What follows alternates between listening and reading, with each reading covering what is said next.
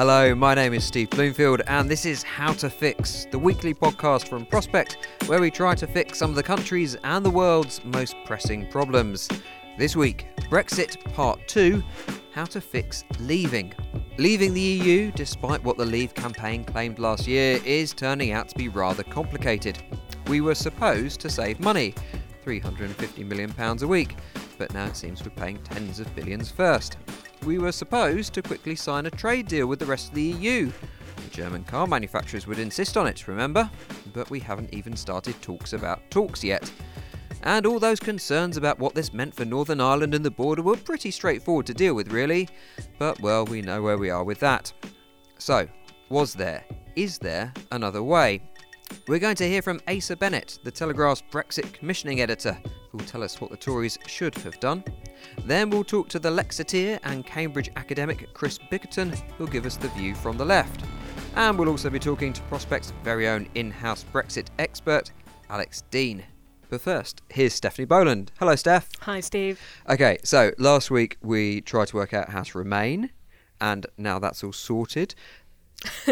We're doing the superfluous leave episode. uh, but let's assume that you know, we're not remaining. For those that want to leave, is there a way we can leave better than this? One would imagine that there would be, wouldn't there?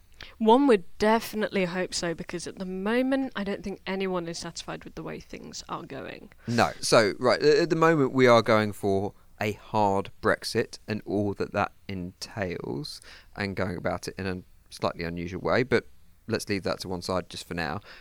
Are there other ways we could be leaving which would still, if you allow me to use this phrase, respect the will of the people? There are various ways, and I think one thing we're going to have to look at quite closely is how these different visions of leave might come together. One of the criticisms that's been made of the leave campaign is that leave means different things to different people, and I think as we seek the best way to leave, we have to account for that. So I know we're going to hear from Chris Bickerton, who's what's called a Lexiteer. And the basic idea behind this, which I'm going to overly generalise in the hope that he'll bring some much needed right. nuance and expertise. You and I can overly generalise, that's fine. Down with experts.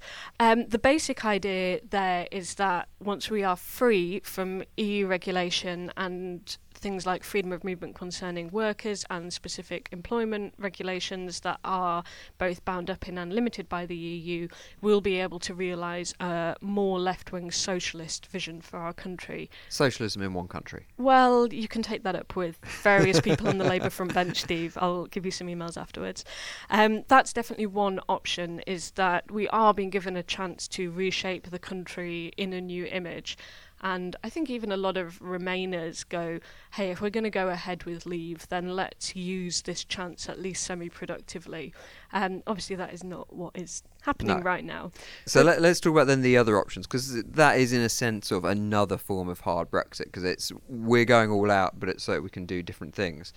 If we wanted a you know, slightly softer version, from the range of different options there are in front of us, what could we potentially choose? There are various bodies short of full E U membership that we could stay signed up to with the consent of the E U twenty-seven or various kind of regulatory bodies. So one is EFTA, which is the European Free Trade Association, and actually the president of the EFTA court, Karl Baudenbacher, spoke recently to Prospect's Alex Dean, who we're going to talk to later in this podcast, and said that there is some will for the U K to remain in that body. There's also obviously the big things like the customs union and the single market, and this is what people like Chuka Amuna are really pushing for, is that we stay in our trade agreements so that we can continue to trade with those yes, big markets in the E U. Yes, we can leave, but we don't have to yeah, throw the baby out with the bathwater. Yeah, and we can still kind of get our Irish butter in without causing an absolute disaster. Okay, we talk about actual Irish butter there, that's not a euphemism. No, Irish okay, butter right. is not a euphemism. I was going to say cheddar, but I thought that sounded like it would just mean cash. Okay, but then we yeah, also yeah, have yeah, a literal cheddar fine. related. And that's the other big thing, of course, is if we are going ahead and leaving, we've got to sort something out with the island of Ireland. This has become very apparent in the news recently. Yes. Perhaps we can talk about the island of Ireland a little bit later on. Uh, Steph, for now, thank you very much indeed.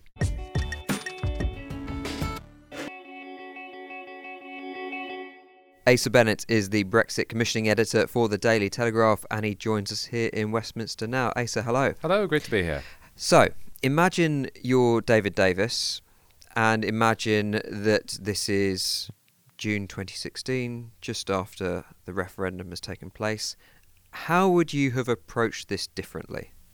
Well, I think I've set out the fact that you have to manage expectations for all this, because the government has really failed to do it. The public has not been aware uh, that you would need to pay your dues. As a result, they have a very sort of maximalist uh, expectation that they seem to think there's a sort of perfect all-singing, all-dancing trade deal um, and terms of exit, which mean we pay minimal amounts, have total access to the single market. And this thing, the, the theme has not been developed very well, that there would be compromise. And that, yes, we looked at the Lancaster House speech that came along a few months afterwards, in which the Prime Minister did say there will be give and take, there will be, you know, compromise and creative thinking, but then she didn't develop it at all. And so the, the only reason why I'm pointing this out, this may seem like a sort of analysis of polling, you know, obviously Britain has been right to try and uh, pursue, you know, a, a bespoke solution. Inherently, it's always bespoke if a new country's coming along to leave, but you have to prepare the public for it, so you have to sell it, because this is why obviously we have our present predicament with getting it through the Commons, the Lords, and obviously the election result, it being a real snub in the to Theresa May's strategy. It is part of the problem that it was would have been a bit tricky for Theresa May and David Davis to say that once they got into office, because we had just had a referendum campaign where mm. the leaders of the Leave campaign had said, it's easy, we won't have to pay anything. In fact, we're going to have money back, three hundred fifty million quid a week. True. Well, I mean, I think they could have interpreted it this way. Obviously, Theresa May was enacting the, the will of the people, as as the phrase goes. But then, you know, if you wanted the Vote Leave crew to enact it, you know, Vote Leave then would have to be Prime Minister. They'd have to be. You weren't electing Vote Leave as your government. You were voting for an order, an argument very compellingly put, clearly, as seventy million voted for it. But it had to be reinterpreted, interpreted by a coalition, in a sense, in the Tory party, of Remainers, or Brexit sceptics, as they would now call themselves, and Brexiteers. Was there then a different way, not just in the in the optics, as you described, saying, you know, preparing the ground for compromises, but in terms of how we were leaving, rather than the option that Theresa May and David Davis seem to have gone for, which is, well, if we're leaving, we're leaving everything. Some of those entities they're leaving, I would I would suggest they, they are trying to... they would be happy to sort of back down on it, in a sense, or compromise, like, for example, Euratom, which, you know, at no point did we debate nuclear safeguards in the referendum. And so obviously this is why they're looking for a sort of an associate membership, which I think is, is meant to be possible and on the cards. And at the same point, when they look at things like Erasmus, uh, you know, there is a similar dispensation that's possible for other member states or other countries that aren't part of the E U. But then when the customs union and the single market, they are the mo- most contentious departures. Um, I think I have a lot of sympathy for them having to do this, in a sense, because uh, when they look at the central part of Brexit, the idea being take back control of, and I'm sorry to, you know, throw no, no, the phrases here, of, of, you know, one's trading policy, to be able to negotiate independently and not have the E U Trade Commissioner be the sole representative of in the member states. And the way you do that, you have to leave the customs union, in a sense, or at least have then some sort of arrangement so you can still keep, you know, terms of trade going with the E U. And that's why they're having to do that. And obviously, uh, at the same point, leaving the single market, that's so they can pursue this regulation, this deregulation push. Because, of course, if you leave the E U in order to operate like you're still the same sort of E U member, why have you bothered leaving? So that's why they had to then answer that with something more robust.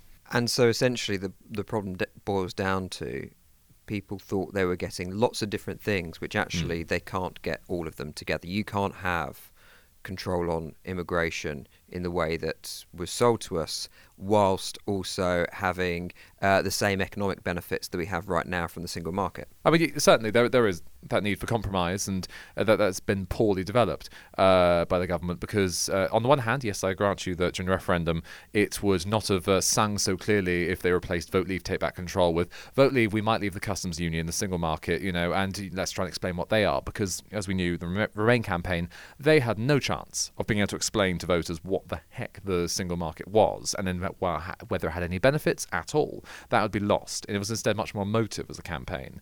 Um, at the same point, in terms of the trade-offs we have now, it does seem that, you know, if you went for an off-the-shelf solution like EFTA, which, you know, to me personally appeals as a very uh, tidy way of uh, answering, you know, concerns about sovereignty. Um, so explain how EFTA would work. Well, in, in that sense that Britain can then still join the, you know, the association. It would be a sizable member of, of that group, obviously, with, you know, Norway and some Scandinavian countries. And it may, for for example, have, it has its own court system, which, you know, is able to interpret European Court of Justice um, designs. But you know, some Brexiteers say it's sort of a bit subservient, it has to pay heed to them. But then, to be fair, given the offer we're now giving in terms of our own British Supreme Court is to refer to the European Court of Justice on these moments and then to have their binding judgment, you know, it's pretty similar levels of subservience or, you know, uh, heed being paid to the European judges. You know, it, it seems something that, you know, if they then did just try and lodge an application, you know, then legal continuity would be there. There would be that sort of independence. They wouldn't have to sort of be, as the phrase goes, taking rules from Brussels. They would be voluntarily deciding what to do, how to interpret it, and they are able to diverge, in the beloved word of Michael Gove and Boris, when they want to. Yeah, let's assume Theresa May was happy with that, or yeah, yeah. whoever the Prime Minister was was happy with that. Does that solve the Northern Ireland issue?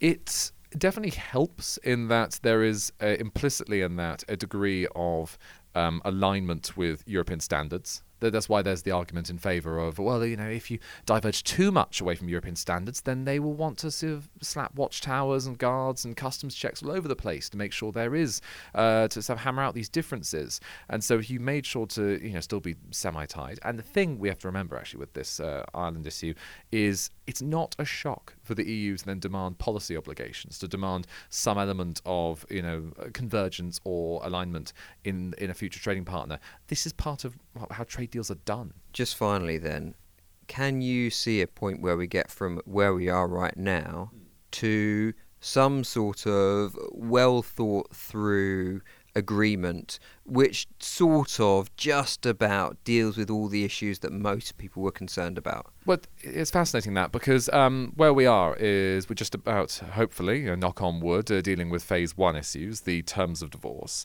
And it seems that, you know, we're landing in about forty to fifty billion to resolve everything as payments. Uh, some Brexiteers are, you know, froth and say, what are we getting for that? Well, it, to my mind, it's it's simple. We're getting potentially two years of transition for broadly stable, uh, you know, membership with similar terms to what we've enjoyed now, you know, and no obligations yet to, uh, and no restrictions on our ability to negotiate our own trade deals. At the end of the day, we are still heading towards leaving the customs union, uh, and there still would be then after this in phase two the ability to negotiate a sort of, uh, I think the phrase is a, a heads of terms, you know, a general terms agreement on what would be the future trading relationship.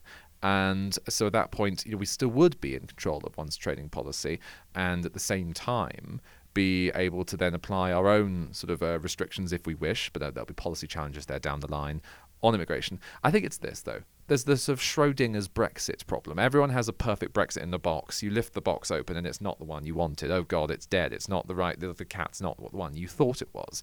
And so at the same point, the Bre- Brexit challenge will loom over the sort of future Tory leadership contests, for example. You can imagine that, you know, after Theresa May would step down or go um, and leave Downing Street, the, her successors would vie and uh, to replace her and be saying, you know, let's say Boris Johnson would argue he could renegotiate this, he could have a much tougher bargain, and you know, the whole thing can be re-knitted, unknitted again and redone all over once more. And at the same point, Nigel Farage will never be happy. We can just accept this. Farage's job is to not be happy with whatever the terms of Brexit are, because it's not enough. Uh, hence, that's the populist argument. So I think the great achievement will be um, that she, hopefully, if she's still there, or and if the Tory party hasn't in a co- in a collective act of you know, delirium, you know, thrown her out in the middle of the process, she'll have achieved it. But this will take years. The trade talks, as Michel Barnier has hinted, you know, he won't be around to finish the sort of final details. And so at the end, he'll, she'll at least be able to say in a straight face, she'll be able to look the nation in the eye and say, you know, in broad terms, she's delivered. Asa Bennett, thank you very much indeed. Thank you.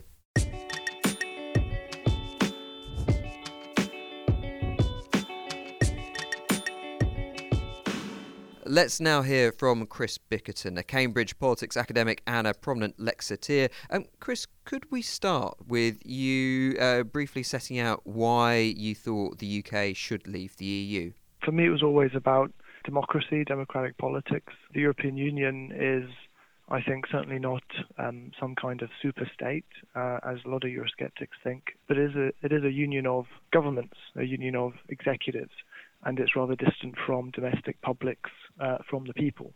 Um, and so I always thought that Brexit was a way in which, in the U K's case, it would be possible to reconnect um, uh, in a number of different ways what um, uh, popular government means with the U K Parliament and the U K executive. And in terms of uh, leaving the customs union or the single market, uh, having any sort of oversight from the European Court of Justice, did you have any particularly strong feelings about any of those issues? Yes, all of them, I think. I mean, the European Court of Justice is a particular constitutional structure, um, which I think compromises greatly um, the sovereignty of Parliament, which is ultimately the sovereignty, the popular sovereignty principle in the U K.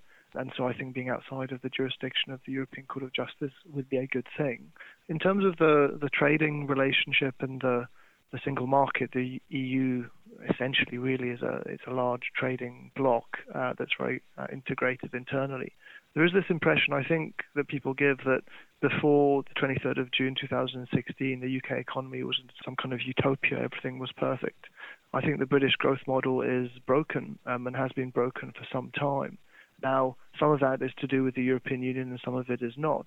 Um, but there's no doubt, I think, that the overwhelming experience that the U K has had of being a member of the single market has been through the effect of freedom of, of movement.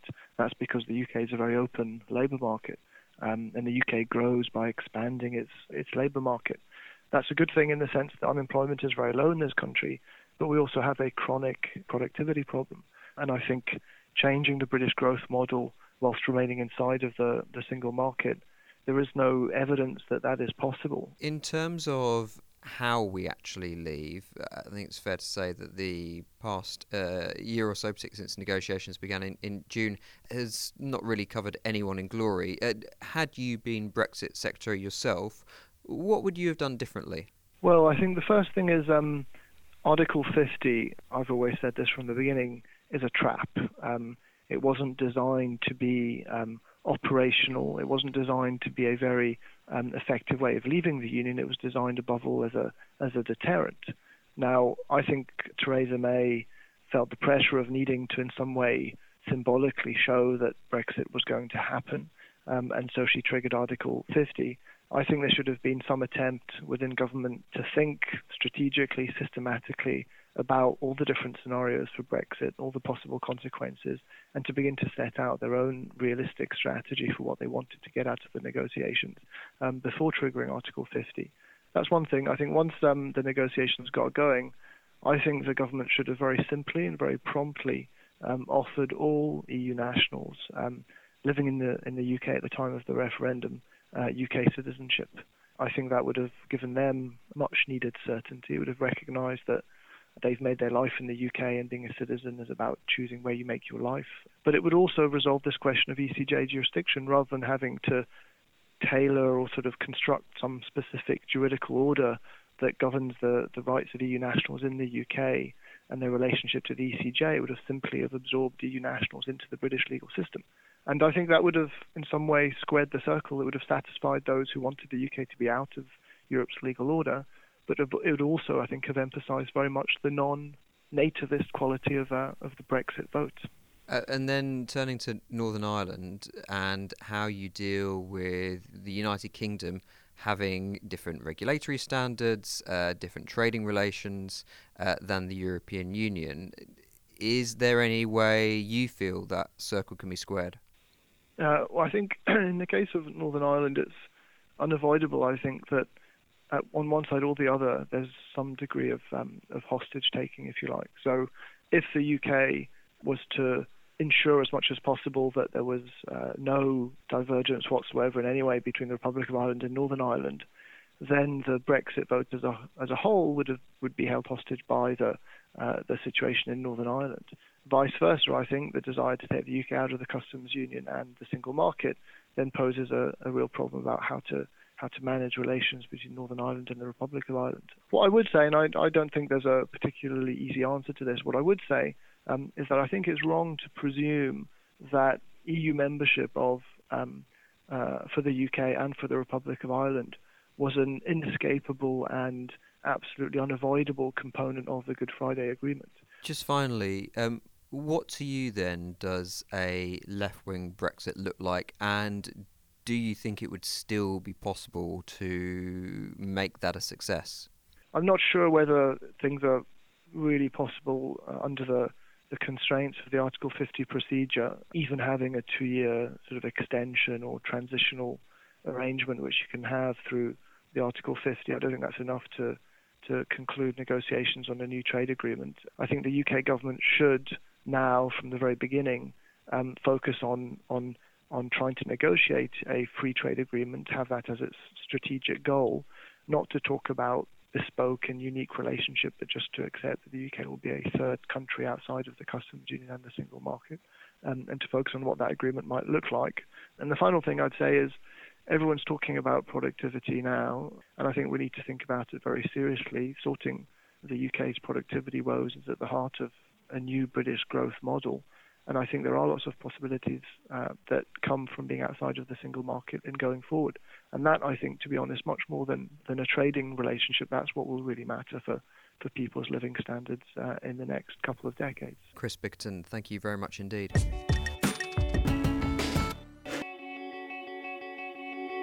You're listening to How To Fix. Uh, Steph is back with me. Hello. Hello. Uh, and we're also joined by Prospect's Deputy Digital Editor and, it says here, resident Brexit expert, Alex Dean. Hello, Alex. Hi, Steve. Thanks for having me. Uh, OK, so, Alex, let's talk about a soft Brexit, because as we've just been discussing with Asa and with Chris, when we voted to leave, we voted to leave, but we didn't quite specify what leaving meant.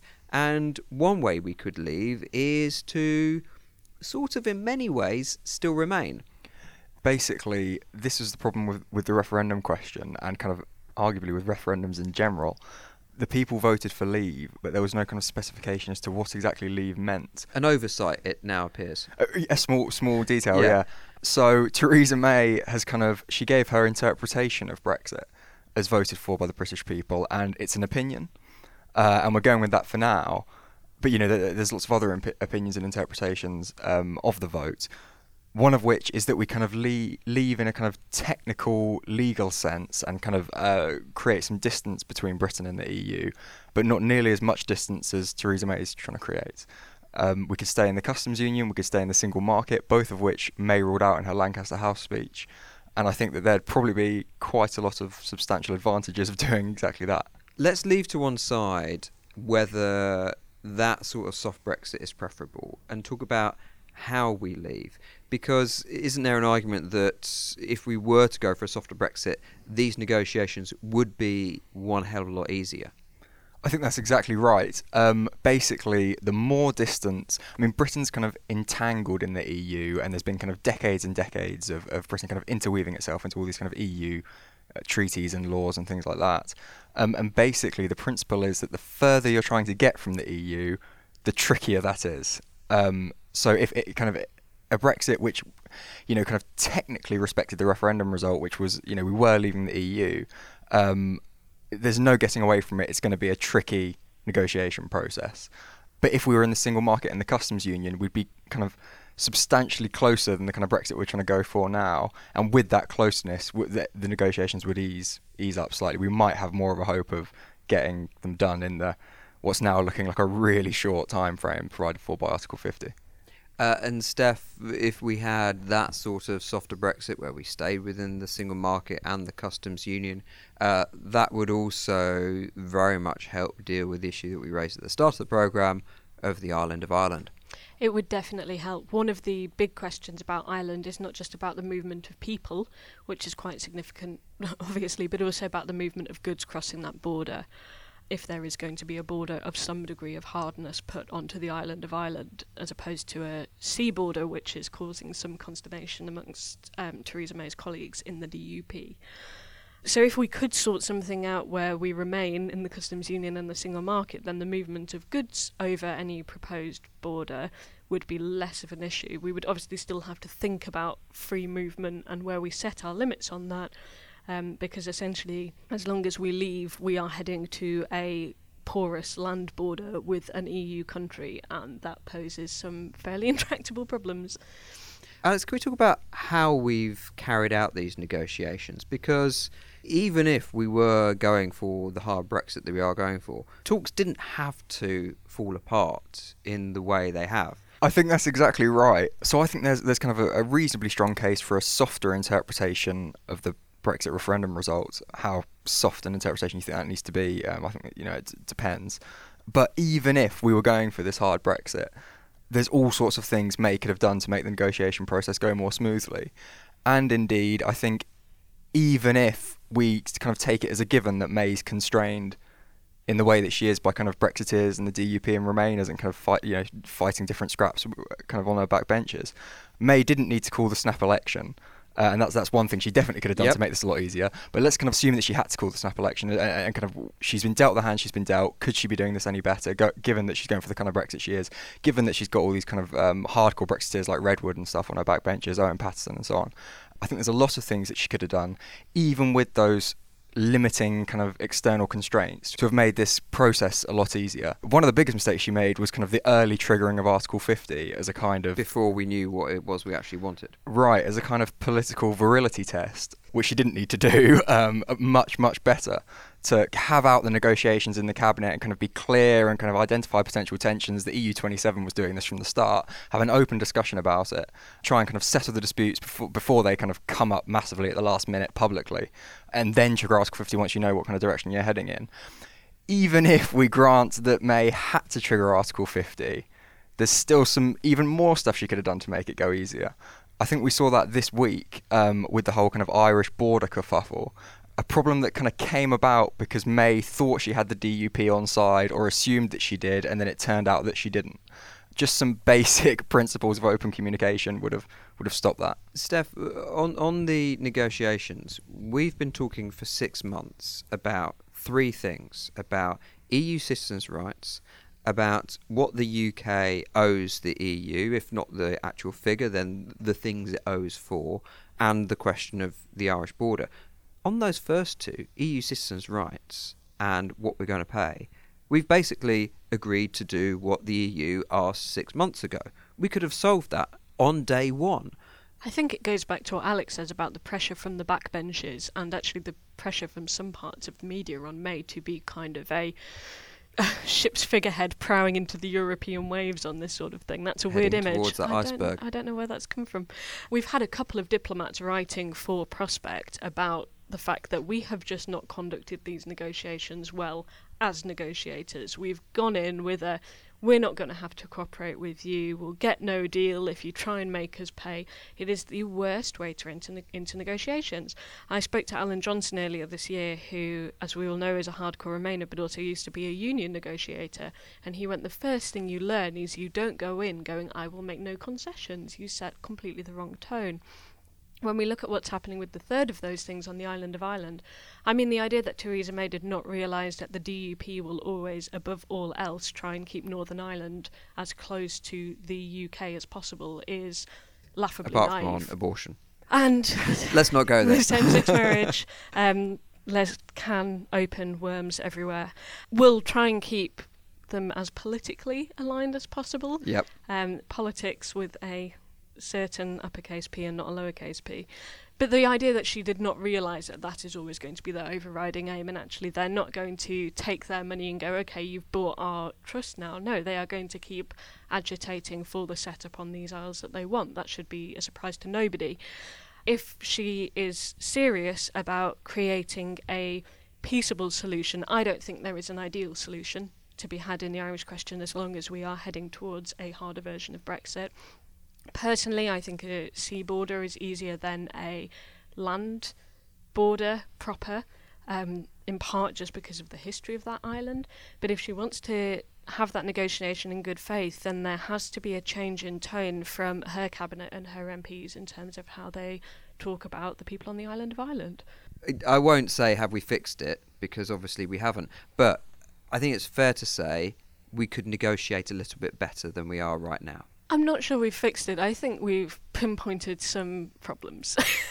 Fine. Okay. Well, why don't we leave it right there? Steph Boland, thank you very much indeed. Uh, that's it for How to Fix. My thanks to Asa Bennett, Chris Bickerton, Alex Dean, and of course, Steph Boland. How to Fix was recorded and edited by Matt Hill at Rethink Audio here in the heart of Westminster.